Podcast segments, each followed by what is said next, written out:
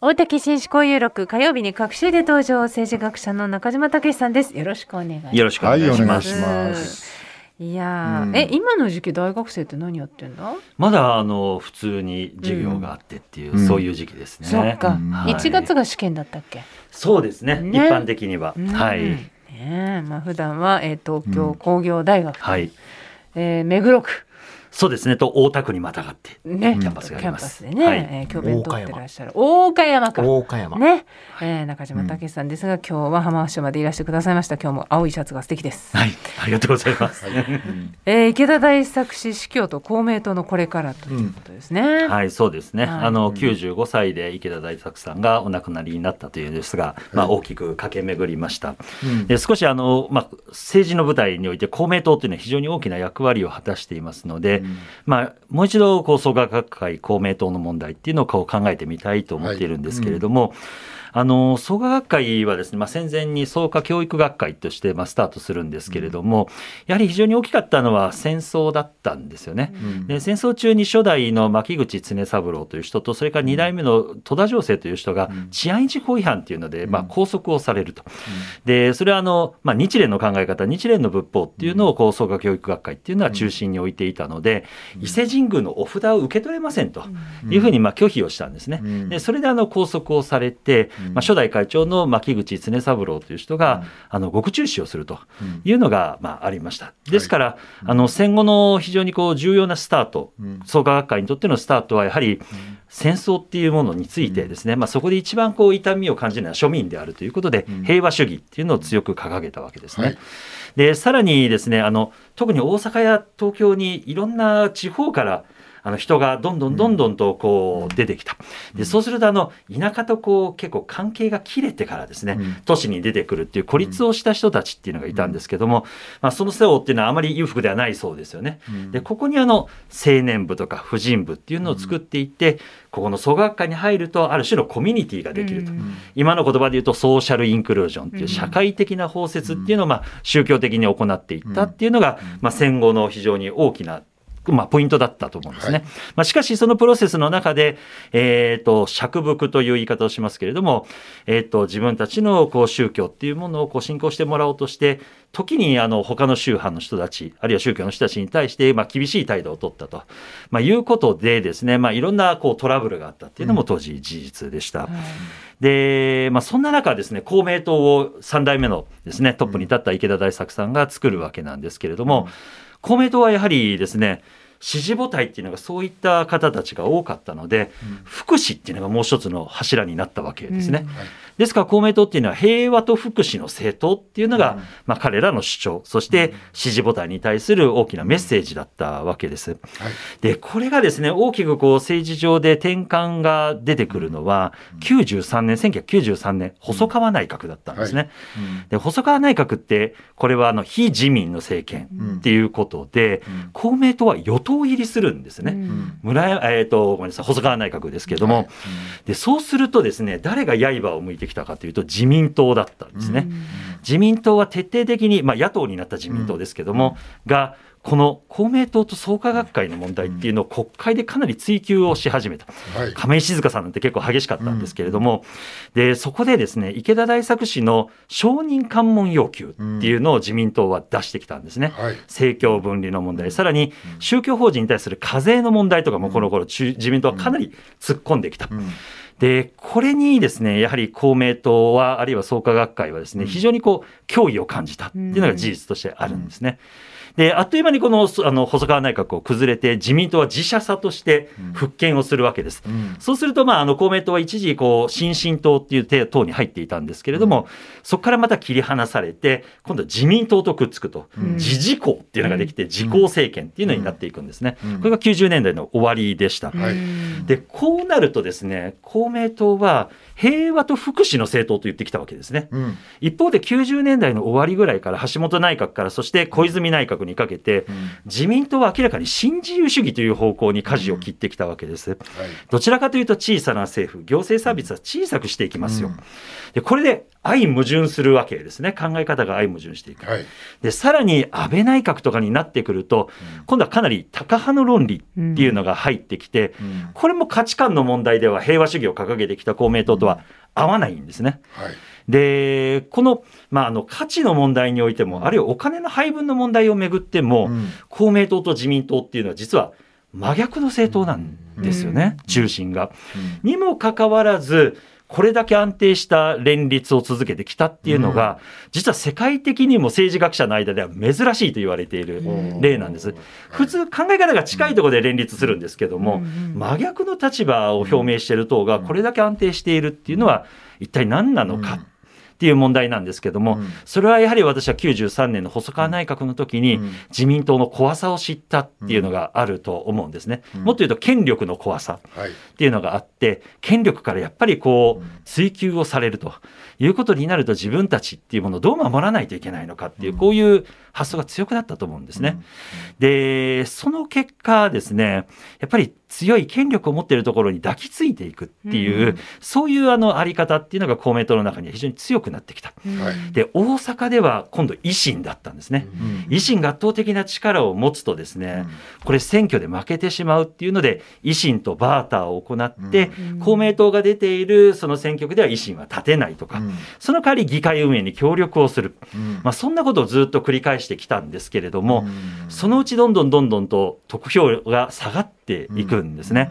えーピーク時には900万票っていうふうに言われたんですけれども、今600万票台ぐらいにこはい。う落ちているっていうのが現状です。うん。でしかもですねこういう抱きつきをやっているとですねどういう方をことを権力者は見てくるかっていうと、公明党や創価学会は強く攻撃すれば抱きついてくるっていうそういう発想を持ってしまうんですね。うん。ですからこれなんか諸刃の刃なんですね。うんでこれを続けているとやっぱりこう攻撃されるっていうことがよりこう深刻になるところもあって、うん。今おそらく公明党っていうのは非常に大きな転機を迎えていると思うんです。はいつまりこれだけもうあの四半世紀はそれどころじゃないですね。半世紀以上こう公明党続いてきたわけですけれども、果たしてそれが創価学会のうん。宗教の本体のところにいい影響を与えているのか、うん。確かにあの初期においては意味があったと思うんですけども、今やですね、うん。宗教団体としてある程度こう年月が経って落ち着いたこのはい。団体なんですけれども、ここ政党を持っていることっていうのがプラスになるかマイナスになるのかっていうのは考えどころだっていうそういう岐路に差し掛かっていると思うんですね。だここから公明党、うん。あるいは創価学会っていうのはどういう方向に向いていくのか、この池田さんの死亡からですね、うん。どういうふうになっていくのか、うん。ちょっとよく見ないといけないなというふうに思っているところです。でも執行部はあれですよねこう、まあ国交大臣ですか、はい。こういつもはい、決まったポストはい、をが大臣がいるとうん。いう中で、やっはい、ぱり政権の中にいる強みみたいなことをはい、十分こう利害としてはい、受け取ってきましたよね。そうですね。うん、はい、そこのところはこうやっぱしなんかうん。いろんなこと譲ってもこう、はい。維持したいというふうに思ってるんじゃないんですか？そうですね、あの国交大臣を取っているっていうことは、やっぱり建設業界に対して非常に大きな影響力を持てるわけですね。はい。でそれぞれのやっぱり選挙区において、うん。建設業界の票っていうのは非常に大きくて、うん。でこの人たちがやっぱり公明党創価学会に対しては、うん。非常にこう、なんていうんですかね、まあうん、すり寄ってくると言いましょうか、はい。票を持ってくるっていうところがあってですね、うん。まあ、いろんなこうバーターがあるんだと思いますね。うん。ですから国交大臣っていうのをこううん。手放さないと。うん。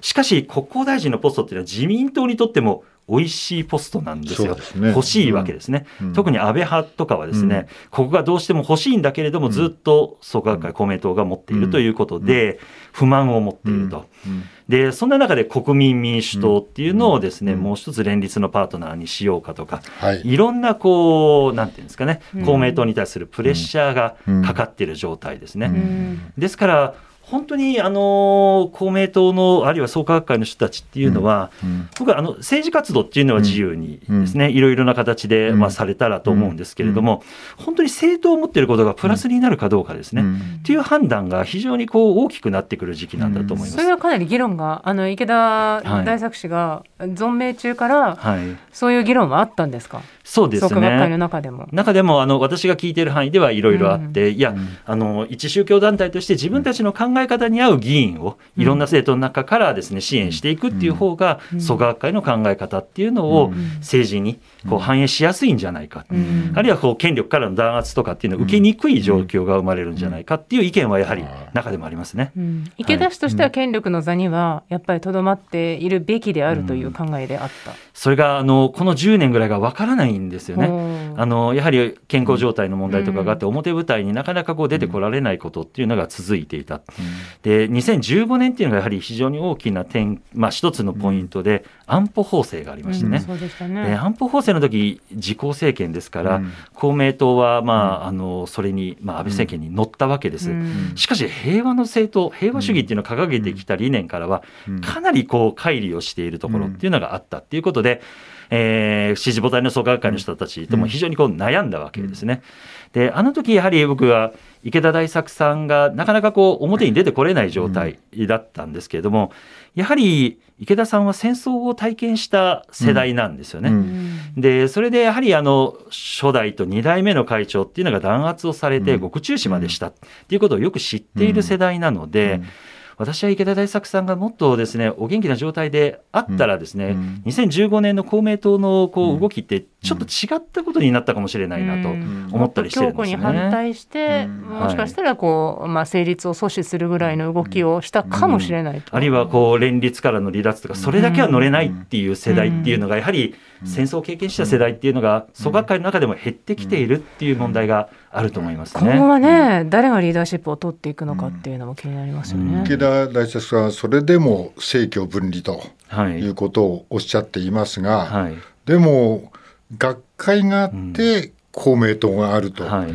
この辺がまたその学会の婦人部の人たちとかは、なんかこういい方向に持っていこうっていいっていうか、なんかこうもっと、なんていうの平和的な方向っていうんですか、はい、に行きたいっていうんだけどやっぱりそこと公明党と学会のずれみたいなものはあるんですか、そうですね。あのもちろんですね、別の組織ということになってますが、しかし、こう、同じですね、まあ、系列というんでしょうかね、そういう関係があるっていうのはもう明白なことだと思うんですけれども、政教分離っていうのが結構解釈が難しいんですね。そうですね。あの、まあ、狭い意味で言うとですね、政教分離っていうのは、特定の政府っていうのが特定の宗教団体を抑圧したり、逆に、あの、そこに対して入れ上げてですね、優遇したりしてはダメですよっていうのが、まあ、あの、憲法上の理解だと思うんですが、しかしもう少し広げてですね、政治と宗教っていうのを本当に分離できるのかっていうと、これは極めて難しい問題になるんですね。アラブ諸国なんかも見てるとね。そうですし、例えば日本の天皇制ってどうなんだっていう問題が出てきますよね。大城祭とか明らかに神道方式でやっているわけで、それを国費を使っているわけです。でさらに戦没者の追悼式とかもそうですよね。やっぱり亡くなった方を悼んだりとか、あるいは弔うっていうことの中には宗教性が含まれると。果たして本当に政治全般と宗教全般っていうのをきれいに切り離せるかっていうと、これはこれで難しいんですね。でちょっと連携の話に戻るんですけど、まあ、衆議院のちょっと区割りが変わって29区になりますよっていう時に、まあ、東京の選挙協力は自民公明しませんよみたいな、もうそういう話もなりましたけど、ちょっとこの関係も今岐路に来てるのは事実ですよね。そうですね、あの公明党にとってはですねかつてはね小選挙区からの撤退論なんかもあったんですよ。つまりあの比例代表でかなり取れた時代には、小選挙区やると自民党からいっぱい支援をもらわないといけないので、貸し借りが重くなるんですね。えなので小選挙区から撤退した方がいいんじゃないかって言ってたんですが、今比例で取れないんですよ。だから小選挙区を一つでも取りたい。でここが自民党とぶつかっちゃうんですね。はい。なるほど。はい、えー、今回は、まあね、なんかもうこのまま2時間ぐらいいろいろ話せそうですけれども、えー、池田大作氏、司教と公明党のこれからについてお話しいただきました。えー、大竹紳士公有録、今日のご担当は中島武さんでした。ありがとうございました。ありがとうございました。